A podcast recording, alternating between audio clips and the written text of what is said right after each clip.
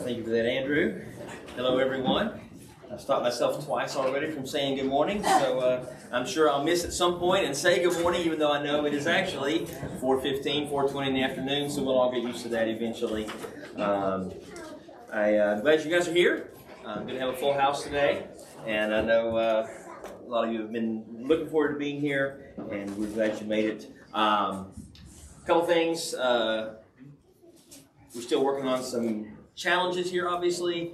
Uh, thank you to Brittany for your hard work on the slides. Uh, she was paying super close attention and advancing everyone perfectly. I was standing right behind her, so I was able to sing along because the wireless connection between what she's doing and what's on the screen has a bit of a lag. And uh, so I know that can be frustrating at times, um, but uh, we are aware and we are continuing to work on it. It was no fault of any person, and uh, I just wanted to say she's doing a great job. And uh, just, uh, yeah, it's very frustrating back there when you're, responsible and you feel like all eyes are on you, right? So in case they weren't, now they are. but in a good way. So, uh, um, anyway, so yeah, I'm excited to be here, and uh, we're going to continue studying um, in the book of Luke. Um, we're still in chapter one, so if you haven't been with us before, you're not far behind. Um, we just had a couple of uh, lessons introducing it. It is a long chapter, so we'll probably be here for another week um, at least. But so far, we have seen Luke describe his undertaking in writing this. Um, it's technically not the Gospel of Luke; it's the Gospel of Jesus Christ according to Luke, right? And uh, so we talk about he uh, went investigated. He wasn't actually one of the disciples or anything. Of course, he went and investigated and uh, took kind of a scientific approach. He being a doctor and assembled um, testimony and assembled into this uh, gospel that he wrote. Um, we saw how the Gabriel, angel Gabriel um, really took center stage as he um, took the message of John the Baptist's miraculous birth to Zechariah. And then we saw him take the message again, I guess while I was in the neighborhood, to uh, Mary about the, her impending birth of Jesus Christ. And so today we will look at the events following uh, Mary's um, receipt of that um, news and uh, see how she kind of responded. So I hope this will be a blessing for us all. Uh, it's a lot to cover, um, but I think that it will be, uh, it certainly blessed me as I studied, and I hope it will for you as well. Um, I know some folks are trying to find seats. We have all the front rows available. Um, if uh, so, it's sort of like a, you go to a sports game and you buy the cheap seats. Well, y'all don't, but I usually buy the cheap seats, and then at halftime or whatever, if nobody's, we just kind of go get our popcorn and come back and uh, yeah, okay, we'll sit down in the front row. So there are front row seats. You don't have to have a ticket. You can just come on up if you don't have enough room where you are. Feel free. I promise this is not the Shamu area where you will get wet here. I promise I won't do that. Um, but uh, we're glad you're here. So um, let's go ahead and uh, just dive right in. Um, I was going to typically was going to have us read the whole thing. I'll have the words up here, but because of the challenge with the slides, I'll probably just read the scripture when we get to that point. Um, but as we approach the passage today, I wonder how many of you this week or maybe this year, we're only a couple weeks into this year, have had some good news? I'm not going to ask you to share unless you want to, but has anybody had any good news happen? Okay, a few people. Anybody want to share? Anybody want to give testimony of something good that's happened in the last week or year? Anybody? Alexa, what would you like to share? Um, this week between school and work, I was able to um, have gospel conversations with other people. Oh, praise God for that. Yeah. Uh, anybody else? Andrew? Got a lot of good work leads. Uh, good things going well at work for you. Very good. I'm excited about that. I have a sort of a vested interest in that. we do work together, for those of you who don't know. Um, but uh, yeah, it's been good. Um, Jim, I saw you raise your hand. Yes. You had something good happen this year? There's a lot of things. Well, can you just pick one? Um, I got a raise and a car. There you go. A raise and a car. A raise and a car. that sounds fantastic. Normally, when we get good news, what do we want to do with it? Share We want to tell people, right? Yeah. And um, how many of you guys, those things have you told other people before today, before right now, that you had told that to? You told? You told people? Yeah. You, everybody, of course. We love to tell good news, right? Um, just by show of hands, anybody had any bad news this year? This last week or last year? One person? Nobody else. You don't want to admit to it, right? All right. So theoretically, if you look back in the history of your life, maybe you had a bad news at one time. What'd you do with that? Right? Yeah. Did, were you on the phone telling everybody? Were you posting it? Hey, this, this is a horrible thing that happened to me. No, no. We're not telling anybody. We might tell one or two people that are really close to us. Right? But we're certainly not going to be broadcasting for everyone to to hear. I mean, we don't want to dwell on it in that way. Um, interesting thing, Mary kind of received a good news, bad news situation. And we talked about that more in detail last week. Um, we always focus on the good, but as we saw last week, there were some challenges to that, those events that were coming in her life. She wasn't married, she was going to have a baby in a small town where there's not a lot of distractions. There was going to be talk, there was going to be scorn, condemnation. There was going to be a, a challenge for her, for her baby, um, for her, her, family moving forward. There was, there was going to be some of that. Obviously, it was good news. She was highly favored, obviously. Um, God was fulfilling really his most significant promise to mankind through her. So it was good news, of course, but it was a, a challenging situation. Um, so as we remember, as we read these verses, I just wanted to, to couch it in that way. First, remember, we're going to talk about two ladies, Elizabeth and Mary. Remember, these are real people. It could have been like Alexa and Caleb. Okay? It, could have been any two people in this room potentially. These are real people that really happened. All right, so let's don't think, let's take off our church ears and think, oh, yeah, that's a bad, I've read that verse before. And let's hear it and like, wow, what if that was me? What if was my sister, my daughter? You know, so I want us to hear it in, in that context and remember that these, these are real people, these are real events that took place. And uh, I would just invite you to stand um, for respect to the reading of the Word.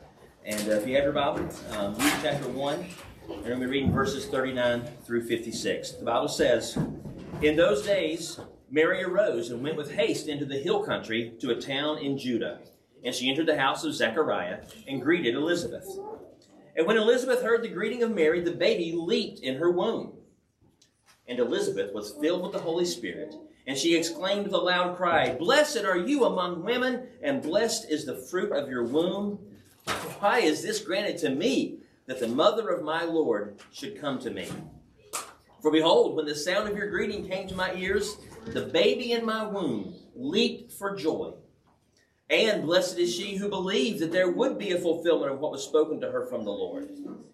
And Mary said, My soul magnifies the Lord, and my spirit rejoices in God my Savior, for he has looked on the humble estate of his servant. For behold, from now on all generations will call me blessed. For he who is mighty has done great things for me, and holy is his name. And his mercy is for those who fear him from generation to generation. Verse 51 He has shown strength with his arm. He has scattered the proud in the thoughts of their hearts. He has brought down the mighty from their thrones and exalted those of humble estate. He has filled the hungry with good things, and the rich he has sent away empty. He has helped his servant Israel in remembrance of his mercy, as he spoke to our fathers to Abraham and to his offspring forever. And Mary remained with her about three months and returned to her home. Let's pray together. Our Father in heaven, as we come to you this morning, this afternoon, um, looking into your word, Father, just uh, we are thankful for the message that is relayed here, for the encouragement that it is. And so we just ask that as we study, that you would speak through me, that uh, you would give us hearts and ears to listen and to hear and to obey, Lord. And uh, would you show us any areas that we are falling short and need to come closer? If there are those who do not know you in a, a way of salvation today, you would draw them to yourself and convince them of their need for you and that your love for them. And I pray this all in Jesus' name. Amen. Thank you. You may be seated.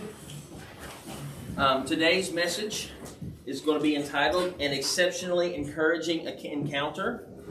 Remember last week? It was. Remember last week's? I'm sure you don't. It was another triple alliteration. No.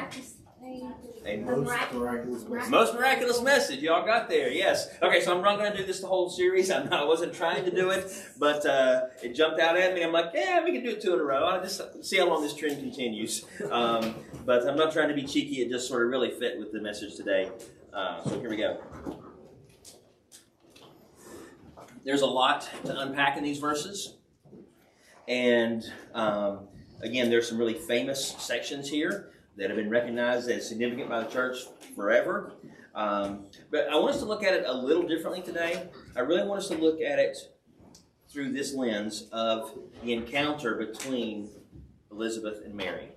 So I'm take them in kind of isolation, but I want us to kind of look at it and in, in the scope, combine these two. A lot of, you know, if you look at sermon series on Luke, sometimes they'll break these up into two separate sermons. We thought about doing that. I want to just put them together though, because I think this is really going to be encouraging for us. Our current push to um, uh, continue to live out the Great Commission and going and seeking to have gospel encounters. I think this is a great model for us. And so I pray that God will really teach us some things through this.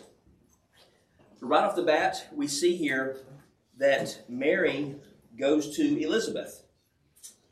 Now, that certainly doesn't seem out of the ordinary or strange or anything to us. Um, we go visit people all the time, right? Probably a little more production back then, right? Because they walked, most likely. They, they might have had a mule or something to ride, but probably they walked and it probably was going to be an all-day affair, maybe a multi-day affair, probably a, a, an all-day affair. And what precipitated this? We just learned. What happened right before this? It says she went with haste into the hill country in a town Judah, Judah to see Elizabeth. What had happened right before that? The angel came and told her, "You're going to have a baby. You're going, you're going to be the, the mother of Jesus." Right? And her response is quickly, with haste, to go see Elizabeth. Now the angel told her, "Hey, Elizabeth's having a baby too, and it's something that's not exactly normal either." Um, but wh- why did she do that? Now we don't see anything about you know in conversation with her parents, conversation with Joseph, to whom she was betrothed, engaged, as we would say. Um, maybe those conversations happened, maybe they didn't. But the focal point is that quickly she went off to go see Elizabeth. And so why? What do you think? What do you think might have been going on in her mind at this point? Well, it's just us. We can talk. What? Didn't want to tell her. He's got some good news. Wanted to tell her, right? What else? Advice, comfort, just, yeah. just Advice? security, yeah. Comfort. Obviously, she's older. Mhm. Um, it's even though um, I think they're cousins, um, so he probably had more of an aunt or maybe even grandmother relationship with Elizabeth because Elizabeth is, is past menopause. She's too old to have kids. Okay, and Mary's a teenager, so it was probably you know quite an age gap. So certainly for advice. Um, what else do you think was going on in her mind? We're just talking. We're just theorizing. I'm not going to say anything. getting out of town. Maybe getting out of town. Yeah. Not, not being right in the small town, right in the thick of all this while it starts going on. She may want to get away from it all for a little bit. Yeah, I think all these are, are probably good. Um, you know, a, a safe space, the anxiety, the, the fear. You know, I think if, if I had this sort of news, I was, who, who's going to believe her? Somebody that knew her, had a relationship with. Maybe. Someone had the same experience. Somebody's had the same experience. That's what I was thinking. You know, somebody else who's had a supernatural pregnancy. You know, if anybody's going to believe me, it's probably going to be Elizabeth. You know, I don't know who else might believe. I mean, they'll believe I'm pregnant, you know, but that's going to be pretty obvious. But who else is going to believe this story of the angel and everything like that? Maybe somebody else who had an angel come to them or to their husband. Um, so, for, for whatever these reasons are, again, we're just kind of theorizing. But I, I wanted to pause here just for a second because what we, what I'm pretty sure she went there for was she knew that she would be understood, she knew that she would be loved, so to Adele's point, and that she knew that it'd be a safe place for her to, to share this news. It was good news. She wanted to tell them, but she didn't want to put it out for the whole town because there were some you know, questionable aspects to this good news. So, understanding, love, safety is that the kind of atmosphere we create in our relationships for people who have maybe bad news, maybe mixed news? Do they feel like they can come to you, to the church? Is this a place where people can come? Do we work to foster that atmosphere? Do we promote that atmosphere? That, hey, you know, whatever comes, good, bad, or ugly, I want to go through it with you. Church, listen, if we're doing anything, we've got to have that kind of atmosphere. We have got to encourage that. We got to we got to let people know. Listen, you know, yeah, there may be stuff to work out. There may be things we got to figure out along the way. But if, if you're in a place and you've got news and you're going, this is a place we want you to come. This is a place where people care about each other, where we don't shoot our wounded, you know, so to speak. That we help our people through situations, and that's what we want to be.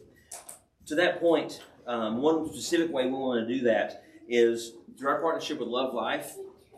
Jerry's wearing the shirt. He got the memo. Nobody else did, I guess. But uh, just kidding. I didn't send one out, but uh, glad he's wearing it. Uh, oh, sorry, Tabitha got the memo too. All right. Uh, uh, so through our partnership with them, not only do we sponsor a week, but we've also gone a step further and identified ourselves as a house of refuge church. Have you all heard that term? I think I mentioned it a couple months ago. So should get a lot of nods. Great. So I just want to I just want to read this statement from them again, just to put that out there. I don't know who's tuning in today, um, but I just want to you know declare that Convergence Church aspires to be and is a house of refuge. And this applies to everyone in this church, people that you may know, anybody that would need a place of refuge specifically from an unexpected or in an unexpected pregnancy. Here's what we believe regarding that. If you find yourself in an unplanned pregnancy, please know being pregnant is not a sin. We don't see it that way. The child that you carry is not a punishment. Can I get an amen? Amen. It's not a punishment, it is a blessing. Amen. God is knitting this child in your womb. Now, you may have made a sinful decision that led to this pregnancy, or you may have even been sinned against. Okay? But we want you to know that you are loved. And we will do whatever it takes to help you carry and care for this precious child before and after birth. We can never support or encourage a woman to have an abortion because the child you carry is made in the image of God and is intrinsically valuable and loved by God. But you need to know how we will respond. Here's what we won't do this church family will not gossip about you, shame you, or abandon you. This is a house of refuge. We will not allow for the family of God to harm one another with words or actions contrary to the love of God as revealed in His Word. Amen? Amen. Here's what we will do we will do everything in our power to remove whatever obstacles stand in the way of you having this child. There are people in this church ready to mentor you, through your baby shower, connect, and we'll connect you to resources, resources inside and outside of our church. We will also hold men accountable for living out their calling to provide and protect for women and children. Finally, if you're if you've if you're listening to me and you've ever had an abortion in your past, we want you to know that abortion is not an unforgivable sin. Whoever confesses and forsakes their sin finds mercy. If you've never gone through a post-abortion Bible study, we'd be happy to connect you to one so that you can walk in complete healing and freedom. And I hope everyone else can affirm that with a hearty amen. amen.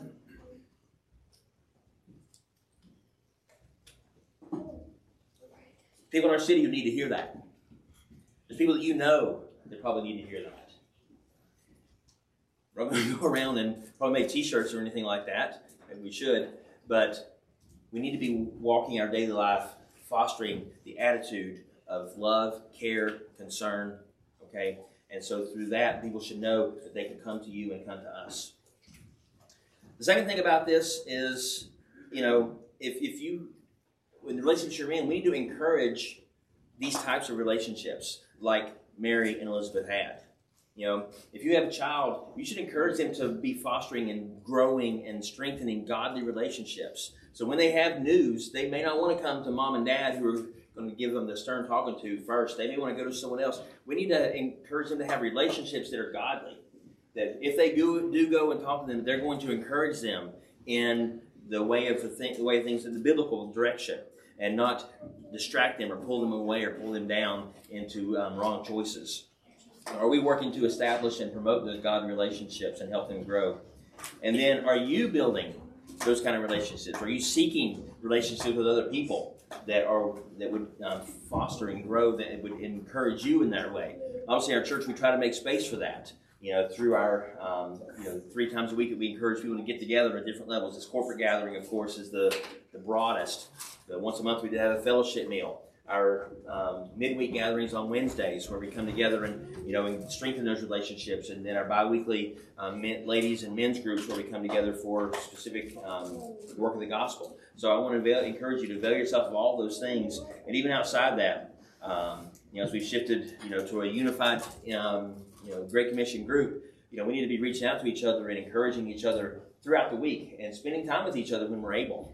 Um, I know we're a little more spread out, but uh, you know you can still treat your old MC in the same way and still find time to get together with them. And we would encourage you to do that. Those relationships are valuable. Say, well, I'm, I'm doing okay right now. I don't need right now. I don't know what's coming, but that something's coming that one of you are going to, somebody in this room is going to need somebody. And if you don't have any relationship, then it's going to be really hard for them to, to lean, for us to lean on each other in those circumstances. So you got to foster those things in the good times so that they're strong in the lean times, right?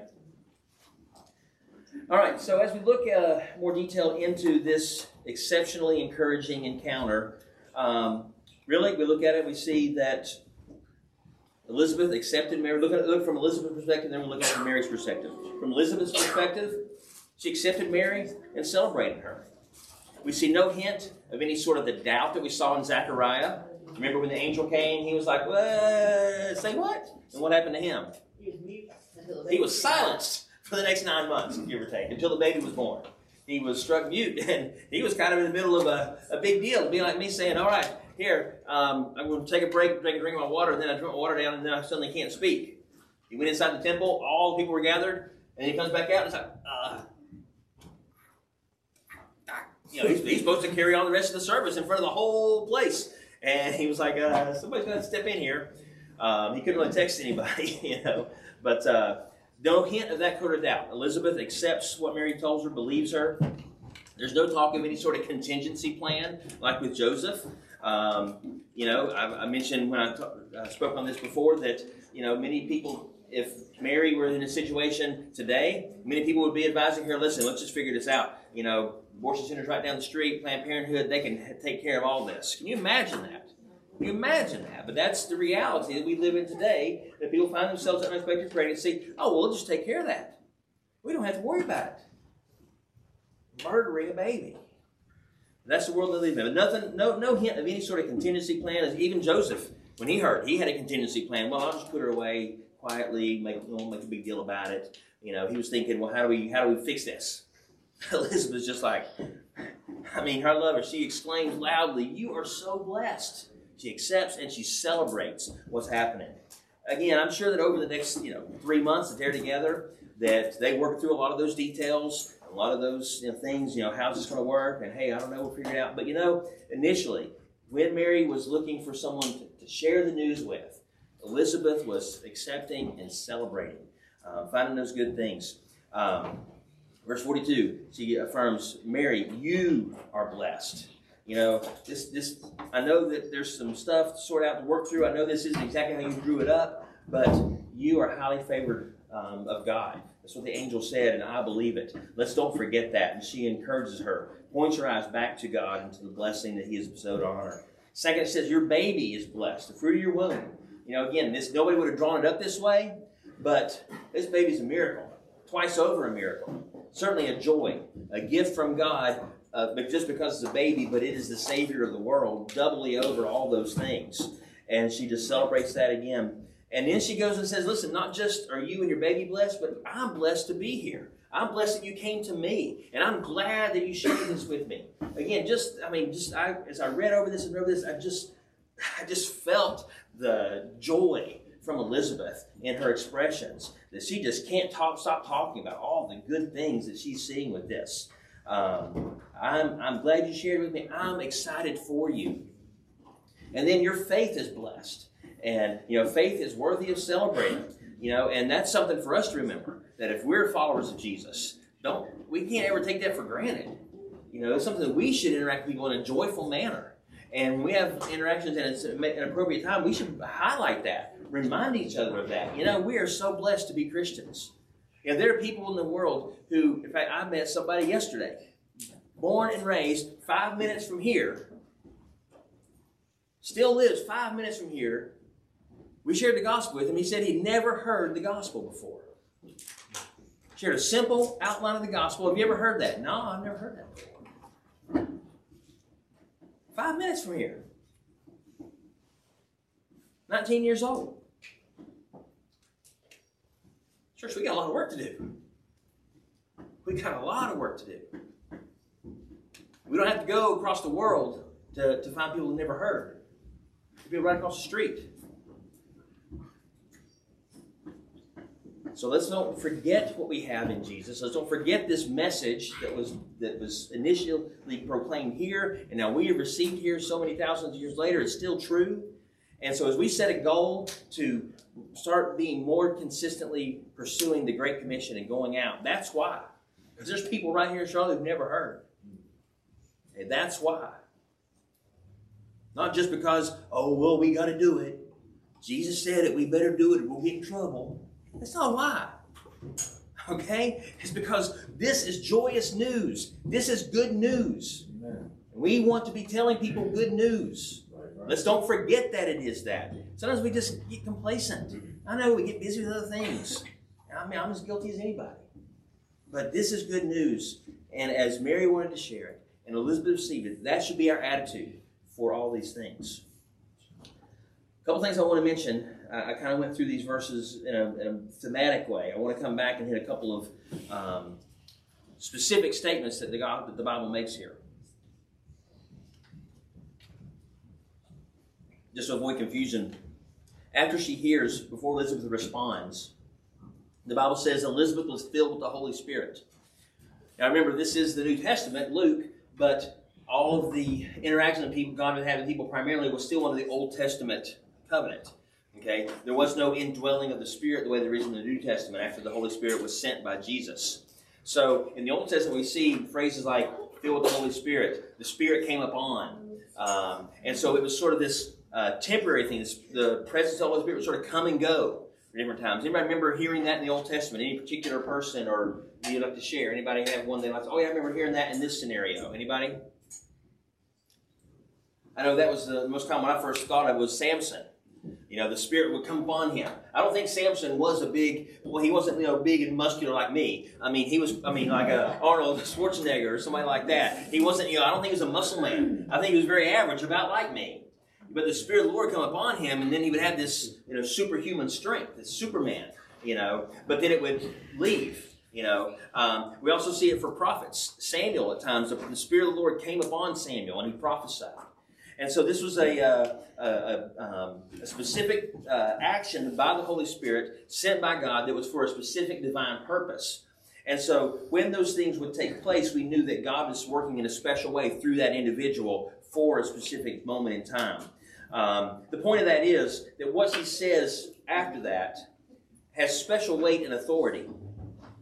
Um, sometimes when you're studying narrative, you have to look at when someone's quoted we have to sort of decide okay, so is what they're saying directly from God that we should take as gospel and do, or is simply it quoted accurately?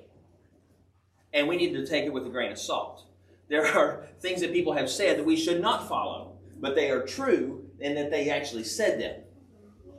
Elizabeth's statements here are recorded accurately by Luke, but they go beyond that because she said them, and the gospel makes it clear she was filled with the Holy Spirit when she said them. Okay, so her statements carry um, extra weight. It's not simply Luke accurate recording conversation, but these words go beyond that, so that what they have to say actually are have an element of inspiration to them, if I can say it that way. The reason I say that is because the other statement that seems to um, confound people a little bit is in verse 41 and verse 44, particularly, where she says, When the sound of your greeting came to my ears, the baby in my womb leaped. And verse 44 says, leaped for joy. Okay? Now, some people want to downplay this. And they'll say, She never been pregnant before. Maybe was just kicking. That's all it was. It was just kicking. She attributed some sort of other thing to it. Okay, but the Bible says that through the power of the Holy Spirit, Elizabeth attested that the baby leaped for joy when she heard about the birth of Jesus. Now, do we believe the Bible or do we not believe the Bible? We believe it. We believe the Bible. So we don't know the details about baby John reacting. I, I don't know exactly what that means you know, how cognizant he was. Uh, we're not told all of those. We're just told that the baby was joyful at the news. Maybe that was a supernatural thing. I, am not going to get in. I, am just saying we can take what the Bible says for sure. We can guess at the edges. Okay? The Bible says the baby leapt for joy. What can we say for sure? The baby's alive and responsive. Okay? The baby is alive and responsive. I think we can definitely take away that. Two, we can take away it's not Elizabeth. It wasn't her body. That's the common phrase today that, well, that, that growing baby, and they'll put some other name to it, fetus that means baby. you know, they'll put some other scientific sounding uh, zygote or some other name to it, but and say my body, my choice. But the fact is, the baby's not Elizabeth. Okay, so that makes it clear those two points. Now, anybody in here like watching uh, crime shows, murder mysteries, CSIs, anything like that? All right, the rest of you lying. Um, CSI, everybody watches CSI. No, but you know what I'm talking about, right? These shows where something's happened and they collect evidence and they try to figure it out, right? There's different kinds of evidence, right? What's the worst kind of evidence? They'll never hold up in court. Well, that's a little level up, but you're that that's about the same. Yeah, I'll, I'll lump that in. Circumstantial. What? Hearsay. Hearsay. I heard that somebody said he did it. Whew, I don't know. I just heard it. Well, that ain't counting. That is not going to cut it. Hearsay. Hearsay. Exactly right. Um, next is circumstantial. Pretty much about the same. You know, we live in the same town. Well, that's just a circumstance. It doesn't have any evidence about what they did or didn't do. Okay, but then you start getting a little more. There's a little better evidence, and that would be I saw Levi do it. Right? An eyewitness. Okay? And then what Levi say? I didn't do it. So then it's his word against my word. All right? But you have an eyewitness. It's better than all the rest that we talked about so far. But it's still not that great. But then we get even higher. And we say, I found Levi's fingerprints on that Snickers wrapper. And so he definitely was holding that Snickers wrapper. I was picking up the trash. A likely story. and then what's the ultimate test of evidence? Well, that, you know, what? Video or audio. Chocolate in his teeth. Or part of him in the chocolate scraps. DNA. DNA. We found saliva flecks on the little chocolate crumbs that he let get away. I would never let it get away, but he dropped a piece and we analyzed it and we found his DNA, confirming that Levi either licked that piece of chocolate or something. Right? DNA is the most so. You know, you look at these the, the fingerprints and the DNA. Man, that's from birth. That's before birth. Anybody know when the fingerprints start? Anybody? Ten weeks of development between 10 and 17 weeks, that little baby's developing fingerprints that are unique from not just his mother, but from anybody else on the planet. To the point that people have been tried and convicted of crimes based solely on fingerprint evidence. That's a human being.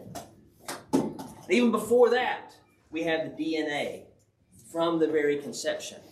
That baby has its own unique DNA, different from any other person who has ever lived. It's a unique human being. It's a person. There's no other way to explain it scientifically. Politically, you can, but if you're going to follow the science as people ask us to do, that's the science. All right? That's not going to be an abortion sermon, I promise. But um, this, this, that's the thing I love about expositional preaching. As we go through, when the Bible presents a topic, we're going to engage with it. You know, there are churches who may want to avoid this topic and don't preach expositionally. They'll just never feel led to preach on this passage. But as we preach expositionally, we have to take them as they come. And I hope we'll always be faithful to do that. If you ever see us um, not taking things as they come, please call us out on that. We want to be faithful to the scriptures on this. Um, but in that vein, as we continue to fight against this Holocaust of abortion, next week is the Sanctity of Life Sunday. Um, when nationally churches will publicly commit and pray that God would end the practice of abortion um, in our country and in the world. Um, looking a little bit further, uh, February 12th is our week that we have adopted in Charlotte for Love Life. Um, so that's Sunday, February 12th. Um, we'll have a uh, probably a guest speaker in from Love Life, and then uh, Wednesday that week we will fast and pray um, during Wednesday to uh, seek in the Lord's face uh, that He would um, see fit to move and to um, working to end abortion. And then on Saturday, we'll have our prayer walk. That's February 18th. We'll have more things on the slides and stuff like that. But I just want to mention that while I'm talking about it. So those things are, are coming up. Um, the other thing I want to mention about this verse is it still up there? Yeah, the baby leaped in my womb for joy. You know, for me, this also speaks to the idea of family integration. You know, there are people who say, well, little kids can't really understand anything. You know, I mean, the unborn John the Baptist, you know, was joyful at the news. Now, I'm not saying he had any memory of that. I'm just saying that's what the Bible says. So for me, I don't want to I don't want to ever say, well, my child's too young to glean anything from hearing the gospel proclaimed, hearing praises sung to Jesus, seeing people worship God. I don't ever want to assume that that's that that's not going to be a benefit of to, to them. So I know it's hard sometimes. You know, my kid's a little bit older, but I still have a handicapped child, so it's hard sometimes. And uh, the kids are doing great today. Um, appreciate you uh, having some activities for them. It's working out fantastic. The tables are working out well. Uh, what do you think? Thumbs up. Tables working out well. Okay, good. Keep giving us feedback on that. Um, but we want them here. That's the point. We want them here. We want them listening and engaging as much as they're able to.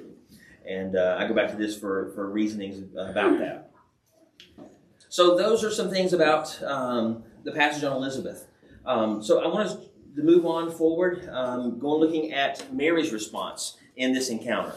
Um, you know, as we mentioned, Mary probably came, you know, conflicted on some level um, with that good news, bad news scenario I talked about. But after, you know, sharing with Elizabeth and Elizabeth's response, let, us look at these next few verses, starting in verse 46, at her response. Um, her response is praising God, and it's in a beautiful song, they call it. Now, th- you'll see these throughout Scripture. And I don't believe the Bible was a musical where people just, you know, people, children, just suddenly just broke out in song like some, uh, you know, uh, Greatest Showman or what? High school. Yeah. High School Musical. That's your favorite, I guess. I couldn't think of one. John came through for me. Yeah. Have you, you seen all three of them? Yeah. Okay. All right. um, yeah. Yeah. You know, they're fun. What do? They're fun. My, I have to watch them with my kids, but they're fun. Yes, Tom. I believe that, uh, I know my first wife, she talked to my daughter in the womb a lot. Mhm. And, uh, she would read to her, and, uh, I think it made a difference in the child's intelligence.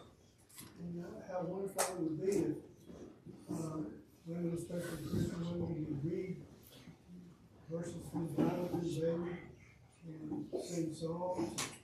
I, I, I think that would make a difference in the child's life. Yeah, I, uh, I don't disagree with that at all. Certainly going to be more sanctifying to the mother than sitting there watching uh, Wheel of Fortune or is this still on? I don't know. Uh, got to Angie watch that all the time. But uh, Family Feud. Family Feud. Okay, old Steve Harvey now. Um, yeah, so uh, so sure. Um, but anyway, so I, we call this a song of Mary. Um, in fact, this one is so highly recognized and famous, if you will, it has its own Latin name, the Magnificat. Have you ever heard that word, Magnificat?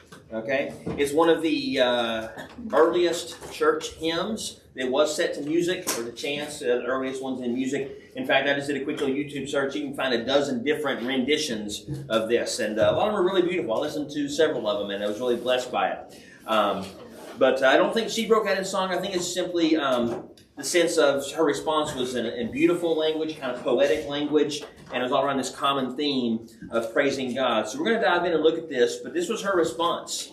Um, you know, after into her, her encounter with Elizabeth, Elizabeth, you know, celebrates with her, accepts her, and now Mary's response is is, is pretty remarkable as we look at it. We see verse 46. My soul magnifies the Lord. She's she's reminded of the greatness of God. We're going to see that in a few different ways. But her soul magnifies the Lord. What do you think that means, magnifies the Lord? Highlights. Highlights. on. Focuses on? Yeah. Um, who's ever used a microscope? A pretty powerful, a decent microscope. Anybody ever used a college level microscope? A few of us have? Yeah. What does that look like when you look at something? Whole different universe. Whole different universe.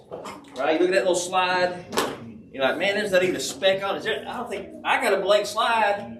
Now like, put it in there. There's nothing on here. Put it in there. Like, whoa, what the, what in the world? Is this one of those Kodak uh, uh, with the disc. You know what I'm talking about? What's it called? Yep. The view. What was it? Viewfinder. Viewfinder, yeah. And the pictures, no, no, no. It's actually what you're seeing on the slide, not a trick. You're like, wow, look at that again. And then you know, different levels, and then the scanning electron microgra- microscopes that are even more powerful. You see like these bug eyes magnified a thousand times, and you're like, I had no idea. I had no idea. In fact, not to get too much of a rabbit trail, I think I got a minute. Um, that's really these high power microscopes are really a 20th century in- invention. Um, there were very very rough microscopes before that. Basically, were magnifying glasses, you know, compound magnifying glasses. But really powerful mag- uh, microscopes are really an invention of the, the 20th century, 1900s and later. Interesting enough, before that, you know, people didn't realize what they were seeing, and that allowed people like Charles Darwin to look at an amoeba under a magnifying glass and say, "Oh, that's just a little one-cell organism. That's just like all the other cells around. That's there's nothing to it. It's just a blob. These little blobs. That we all came from blobs. We're all big bunches of blobs." And that was I'm, I'm simplifying, but that's basically what he thought. Now, I have never, I don't think there's been many times when technology has come along and advanced science so dramatically, and people still want to hold on to these old ideas. Because now we know that little amoeba is anything but simple. It is as complex and complicated as our bodies, with complicated systems that all do different things and work in tandem. And without any of those, that amoeba wouldn't function. And so that when we got these microscopes, we realized, whoa, it's not a blob. It's a little me. It's an organism with complicated things. I guess we're all still just bunches of blobs, though. That was the conclusion that came out of it, even though microscopes revealed far more than what they ever could have imagined was in that little blob. I don't know how it happened, but I do know how, because uh, if you're a created being, then you have a responsibility to your creator. And people don't want to accept that. If you have a responsibility to your creator, then you have a responsibility to learn what that duty and responsibility is. And people don't want to go down that road because it leads to a road of submission to God Almighty rather than independence and reliance on themselves. So that's that's why I think. But sorry, back to not really, but uh, this idea of magnifying it lets us see things in a whole new way. Um, uh, and I think that's what she's saying here. She's never seen God like this before. Never seen him so good, so great, so gracious. And how does she see him in that way? She rejoices in God's mercy. Verse 47 and, uh, and following. He has looked on the humble estate of his servant. She's reflect. She's used this phrase for herself a few times. I'm a humble servant. I'm, I'm, you know, she's not a queen or a princess. For behold, from now on, all generations will call me blessed. He who is mighty has done great things for me. Holy is his name. And his mercy is for those who fear him from generation to generation. She rejoices in God's mercy, for it extends. Does it extend infinitely to every person? Is that what she says? Let me read it again. Verse 50 His mercy is for those who fear him from generation to generation. Does God's mercy extend indiscriminately to everyone infinitely? No.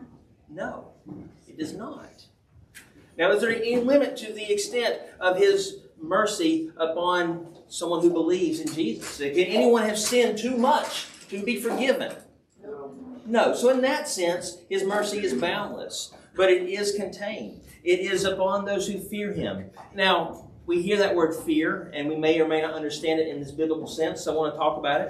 It's this idea of worship with awe and reverence. So we come before Him with a holy respect. I think Hebrews 12 28 says it best. Therefore, let us be grateful for receiving a kingdom that cannot be shaken, and thus let us offer to God acceptable worship with reverence and awe, for our God is a consuming fire. Our God is not a, a cloud in the sky that we can wi- wave away. Okay? Our God is a consuming fire. As we accept, as we come to Him in worship, we must do so with reverence and all, recognizing that He's the Creator, that He is our Creator.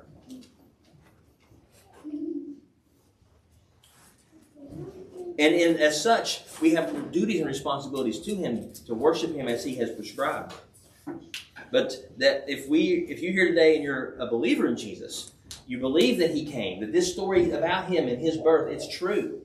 That He came and lived that life and then ultimately died and shed His blood for our sins so that we could be reconciled to God. If you believe that, then His mercy extends to you. If You follow Him. You know, re- re- repent of your sin, forsake your sin, and commit your life to Him to live as He has ex- commanded and expressed. Then His mercy extends to you, to those who fear Him, from generation to generation. Okay, never ending in that sense. She goes on to declare God's strength. I love these statements. Verse 51 He scattered the proud in the thoughts of their hearts, He brought down the mighty from their thrones.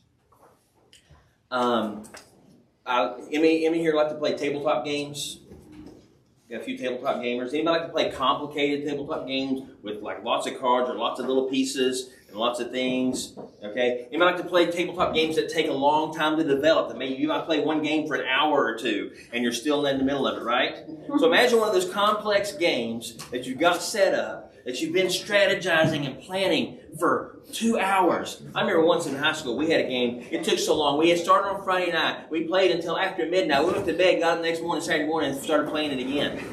I mean, it then played all day Saturday. Big World War II simulation game. We didn't know the rules, so we had to learn to make it up as we went. But it was so much fun. But we had all this and all these little units and pieces around the map and everything. It was so big we had to get up and walk around the table to do everything. And so sitting about this thinking, you know, what would happen if, if a dog had come in or somebody, a little toddler had come in, right? Said, oh, what's this? And just pulled up the whole board. Oh my goodness, all the time and energy. Can anybody, can anybody commiserate with me on that? That would have been very, very frustrating.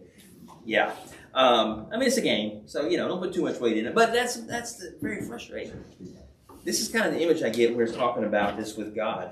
That He scattered the proud okay, in the thoughts of their hearts and brought down the mighty from their thrones. People here, you know, are proud and haughty and do these schemes and plans and for their own or for their, you know, kingdoms that they rule or whatever the scope may be, but they don't even think about God. They think, oh, I'm in control. It's all what I can figure out. It's all what I can do. And God comes along and says, no, you forgot about me. You forgot about the force that can't be stopped not, not speaking a little toddler, although they can't be stopped, but God Almighty. And all those things that you work for can be gone in the blink of an eye. Okay? But what's consistent and what's faithful is God's strength. And God will be there where those things come and go. She goes on and declaring and talking about God's strength. He's filled the hungry. He sent, sent the rich are sent away hungry. Now, this is not necessarily a strict condemnation of the rich, but it's the idea that if those rich are relying on their riches for food, they're relying on the wrong thing. Because our source is not ourselves, our source is God Almighty. And you can think, well, I've built up these riches, so I don't have to worry about food and shelter and things like that. But God is in control of those things, and He will He can demonstrate that self. He can demonstrate that fact again in a blink of an eye. And what you thought were secure and rich and never going anywhere can be gone. Just ask Sam Bankman Fried if that's not the case. I hope nobody lost it all in Terra Luna. Um, and I know some of us are struggling through Bitcoin. Know, who knows where it's going to wind up. But all those things, easy come, easy go, is not a common state for, statement for no reason. All these things, God's are demonstration of God's strength. Because as all these things were happening to the rich and the powerful and the proud, he, he fills the hungry. He exalts those of humble estate. He's helped his servant Israel. We see that this is God's consistent pattern. That those who boast and rise themselves against God are humbled, and those who are humble before God are lifted up. Finally, we see that she celebrates God's faithfulness. Verse 54 He has helped his servant Israel in remembrance of his mercy as he spoke to our fathers, to Abraham, and to his offspring forever. In this promise of a Messiah, Israel's been waiting on for a long time. Long time. I'm sure some people have begun even to doubt is this ever really going to happen? And so Mary's like, no, God is faithful.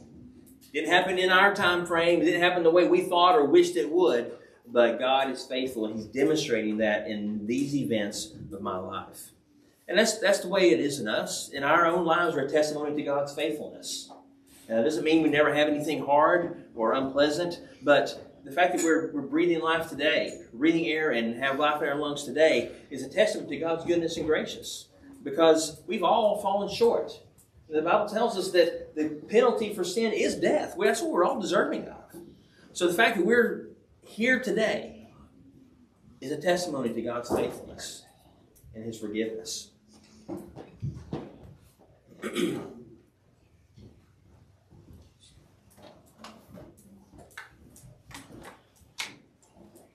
As we looked at this exceptionally encouraging encounter, obviously there's no denying the unique circumstances, focusing specifically on this pregnancy, uh, this unexpected, unplanned, if you will, pregnancy, um, the birth of our Savior. Um, there's no denying that, but I do want to highlight two key characteristics of this encounter that hopefully we can um, draw out, apply, and aspire to in our daily lives with every encounter that we have. Um, and that's simply this to magnify Jesus and to minister to those around us. I think the slide says minister to the saints. Yeah, minister to the saints. And that's true. But I, on further reflection, I'm sorry I sent these slides before I changed it. But really, just minister to those around us. You know, saints or not. Obviously, we have a special responsibility to the family of God, and I think we are faithful to do that. But any encounters that we have, you know, an exceptionally encouraging encounter should not be exceptionally rare. It should be exceptionally common. You know, people should know us, Christians. We should be the most encouraging people there are. You know, we should strive to this. We should strive to, in all of our encounters with people, uh, our testimony should be, man, they love Jesus. Every time around they're magnifying Jesus. They're talking about some new aspect of Jesus that they've learned or that I didn't know about. They're always talking about Jesus. Or, man, I'm always refreshed when I'm around them. They always minister to me. They always give me something to think about spiritually. And these encounters of this kind, they, they need to be our, our what we're known for. You know, so when people say, and that's what I pray. People, you know, come to find that when I'm in our car, he's always talking to Jesus. I'm always so encouraged. That's kind of people want to be. Salt and light. Okay? Not such a, you know, salty concentration that burns people and turns people away. Okay, and not so bright and scully lights you can't even look at it. Okay, but the warmth light, warm light of a campfire invites people in. Okay, the salt of a finely seasoned meal that makes you want more creates a thirst. That's the kind of salt and light we need to be. Striving for these types of encounters that we see that Elizabeth and Mary had. And what would it be like if every encounter that we had in the next week, we put these things at the front, at the forefront of our mind? Magnify Jesus and minister to those we come into contact with. Anybody want to strive for that? So let's, let's, let's make that our goal. Let's do that. And as as I mentioned uh, last week, I just want to take a quick minute. We're going to have move Lord's Supper, but I just want to say, did anybody have any uh, encounters this past week they'd like to share? You know, we still have that goal of you know, sharing, having gospel conversations with people. We had a couple of people sharing last week. Does anybody have one they want to share about the encounter of the, in the last week? Anybody? I'm not going to wait long. I've already preached too long as it is, but. I was able to pray with one of my patients. Um, was scared about having uh, their first child, but they're having twins. Mm. So young man, so he asked my advice. Uh, I would open the door. Amen. What was his name? Isaiah. Isaiah. Would anybody just want to lift Isaiah up in prayer? Expectant father for the first time expecting twins. Anybody just want to pray for him right quick? Okay. Okay, Alexa?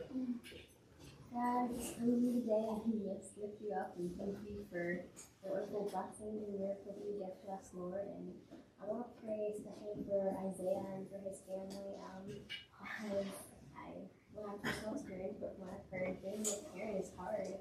Um, expecting a baby is hard, and to find out that there can be two of them is especially difficult, Lord.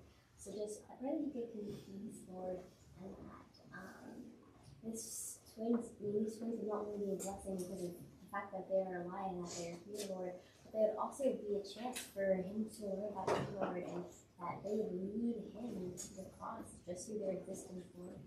Um, so just pray for him and um, just pray Mr. John would be able to minister to him and work with him and to just um, be light to Isaiah and that as he continues to get to know him and um, as along in this pregnancy, Lord, that you just give him peace and that he learn to in our lives. Pray this in your holy precious name. Amen. Anybody else? We have time for one more? Uh, Rebecca? I don't want to say any names, um, but, um, I was able to pray with a lady, well, we actually don't want to talk about her, her marriage is dissolving. Um, it's, it's been really bad for a really long time. She basically said she just wants out, she doesn't want to. And I was trying to share with her, you know, encourage her about some aspects and how it's supposed to be things, and she said, you don't understand, you know, you guys have the perfect marriage, and you know, your husband will support you, and I was like, no, no, Carl and I argue. We have hard times. We have times we don't like each other very much. I said the difference in our lives and your lives is we have the Lord. And I said the Lord is um, is the one that helps us get through those hard times and um, those struggles. Um, and teaches us to be kind to others and to love others. And um, so she was receptive and she was open. Um, we didn't get to talk for a whole long time, but it did open the door, and I'm hoping it will open the door for more in-depth conversations. Let me just pray for her right quick. Lord, we just pray for this lady, um, who's confided in Rebecca that she is uh, uh, going in the towel on her marriage, Lord. And uh, so we just pray that through these conversations Rebecca has had and will continue to have, that you would just uh, allow the gospel to, to enter her life, Lord, that she would hear, believe, understand, and be transformed. And in so doing, that you know, her marriage family could be saved, Lord. Um, we know that you are in the business to do those things, transform lives. And we know that marriage is, uh, is honoring to you. And so we just pray for, for this uh, woman and her husband and their um, family. Just pray you continue use Becca to, uh, to reach them through the, re, share your light and gospel to them. Pray in Jesus' name.